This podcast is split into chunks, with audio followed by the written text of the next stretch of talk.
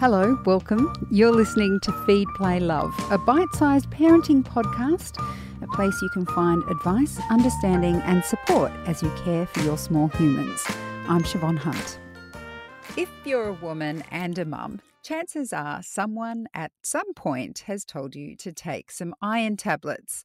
I've heard wonderful stories about how amazing women feel after an iron infusion. But the only time I got one, I reacted with hives. But why do women seem to suffer from low iron levels? And what does it feel like to have normal iron levels? Dr. Elysia Thornton Benko is a GP. Hi, Elysia, how are you? Well, thanks. Hi, Siobhan. Do women generally have lower iron than men, or is it just um, that I'm in a little bubble of women and mothers who seem to have low iron?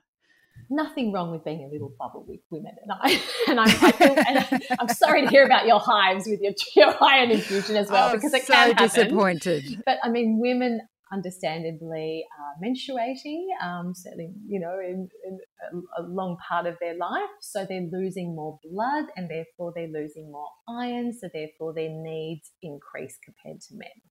But it's important right. for men and women. But, you know, men can get deficient in iron also but that would be because of blood loss, and it's not a good thing. You know, so if that's the case yeah. with men, we go looking for more serious causes, but it's because women are losing blood monthly on the whole.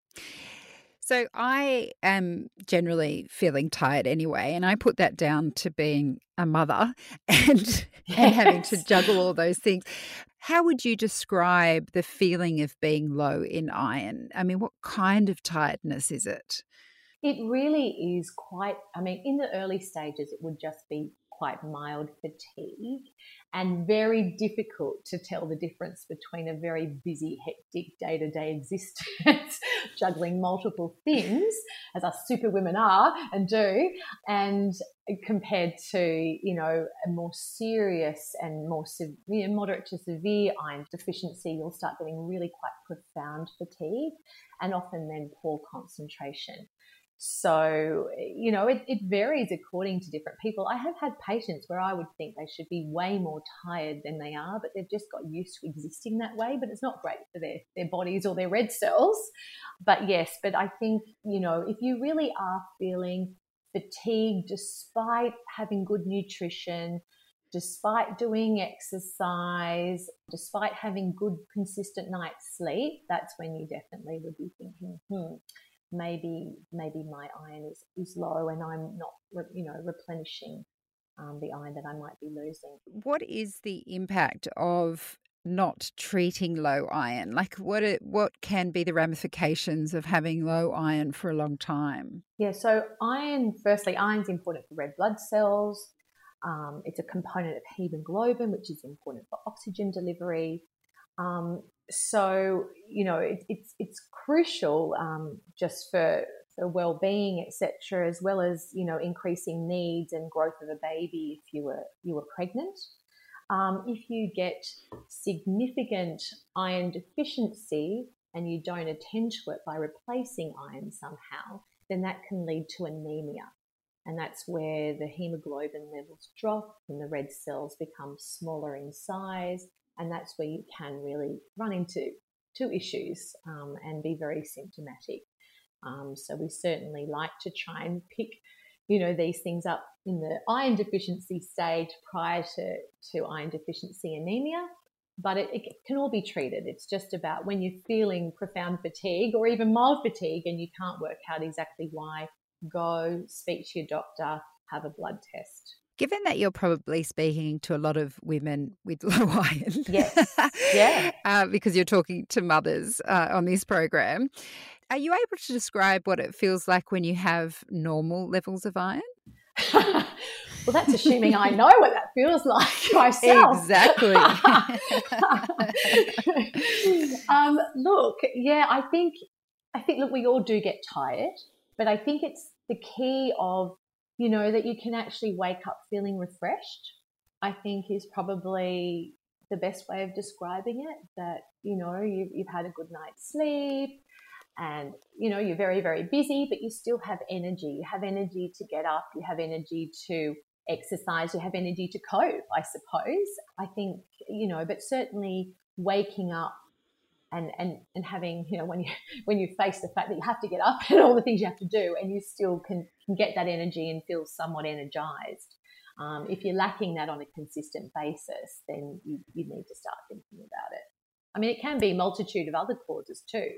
You know, there's mm. thyroid, there's all sorts of other things, but I think it's definitely where you should say to yourself, I need to go and get checked out.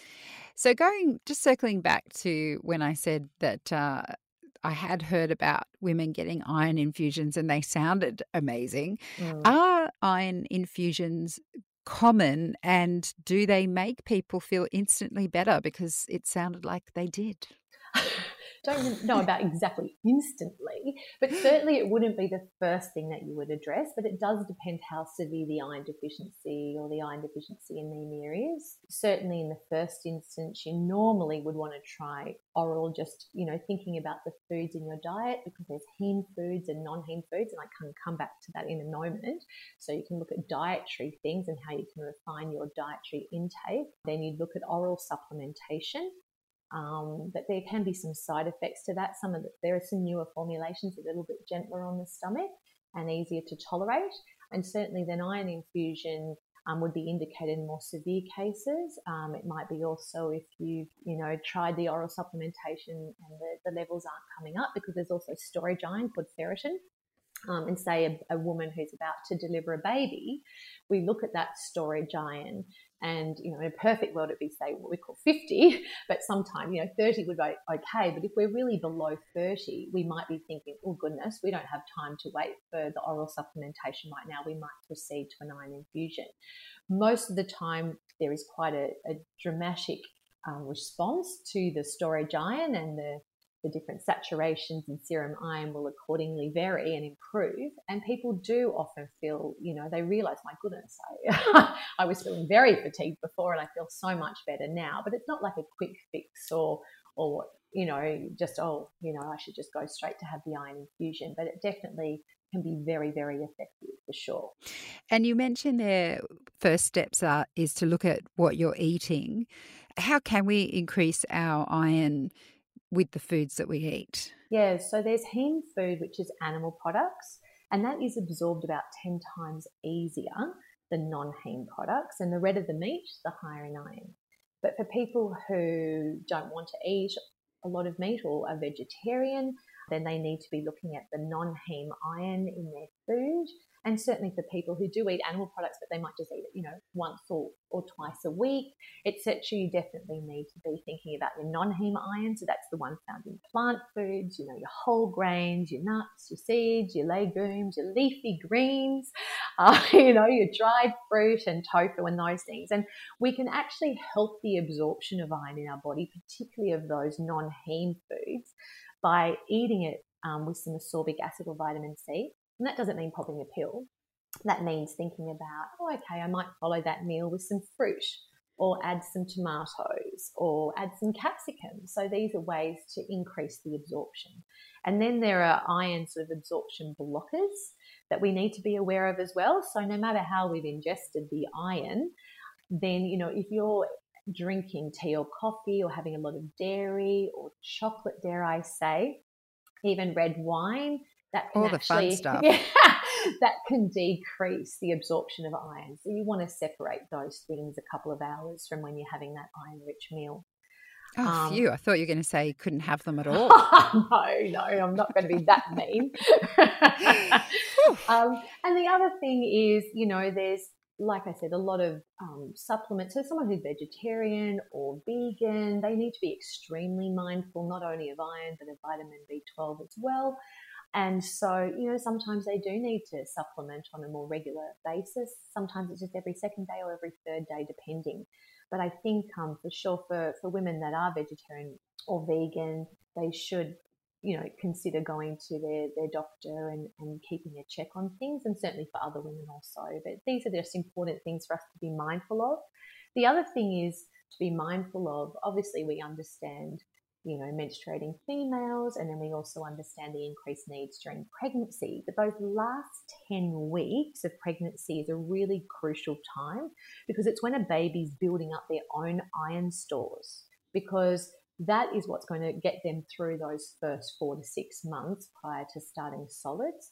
So it's really important to be mindful. And pregnant women would need about 27 milligrams of iron a day. But if you're taking those, you know, pregnancy multivitamins, that, that has adequate amounts.